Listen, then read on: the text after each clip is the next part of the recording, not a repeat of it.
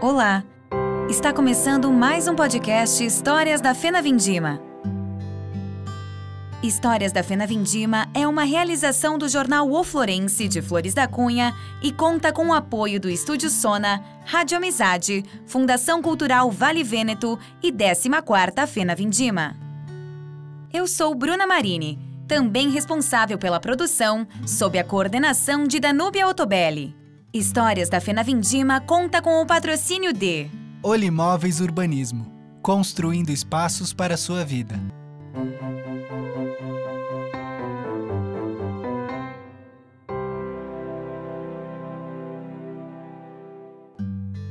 A 11ª Festa Nacional da Vindima chegou para comemorar as quatro décadas de uma celebração que valoriza a história, o trabalho e o povo de Flores da Cunha. Resgatar essa trajetória foi um compromisso assumido pela direção da festa, aliando o tradicional a inovações para os florenses e para os visitantes. Com o tema Retratos de Nossa História, o evento teve sua abertura oficial no dia 23 de fevereiro de 2007, tendo a presença da rainha Fabiane Veadrigo, das princesas Fernanda Long e Nicole Toigo Montanari, do prefeito Renato Cavagnoli, além de prefeitos da região, do presidente Eusébio De Bastiani e do secretário de Ciência e Tecnologia do Estado, Pedro Fesvalen. No Parque de Exposições, espaço especial para a Mostra das Uvas, os melhores cachos, selecionados pelos agricultores da região, tomaram lugar de destaque e encantaram visitantes. Apresentações locais foram valorizadas e ocuparam o palco da festa durante a maioria da programação.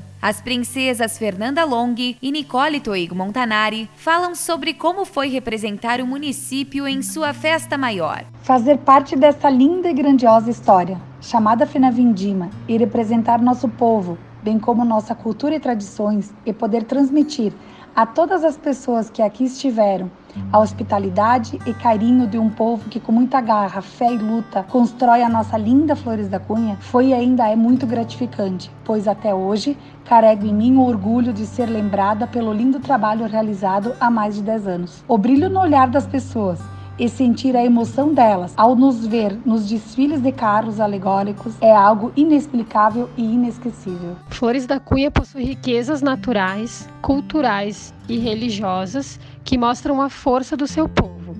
E foi através da Fena Vindima que pude representar isso tudo, por meio da divulgação e do contato com o povo. Por isso digo que é com muito orgulho que esta é a minha terra esta é a minha gente e ter representado esse amor engrandece o que sinto pela comunidade florense. O que eu guardo com muito carinho do evento foram os desfiles. É um momento em que todos se unem para um bem maior, enaltecendo as belezas e a cultura do nosso povo comemorando a vindima, integrando as comunidades. E a melhor parte, sem dúvida, sentindo o carinho do povo.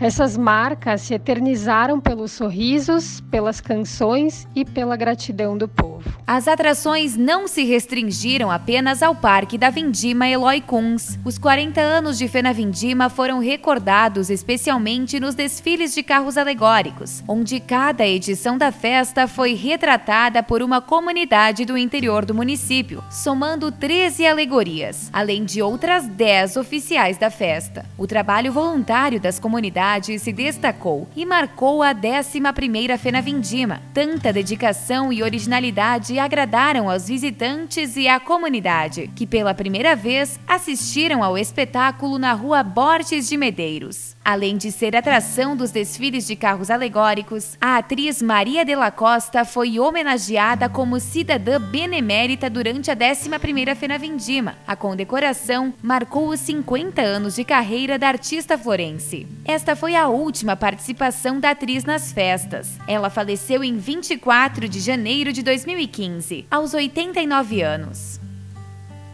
Nos encontramos na próxima semana. Até lá! Histórias da Fena Vindima conta com o patrocínio de Olimóveis Urbanismo construindo espaços para a sua vida.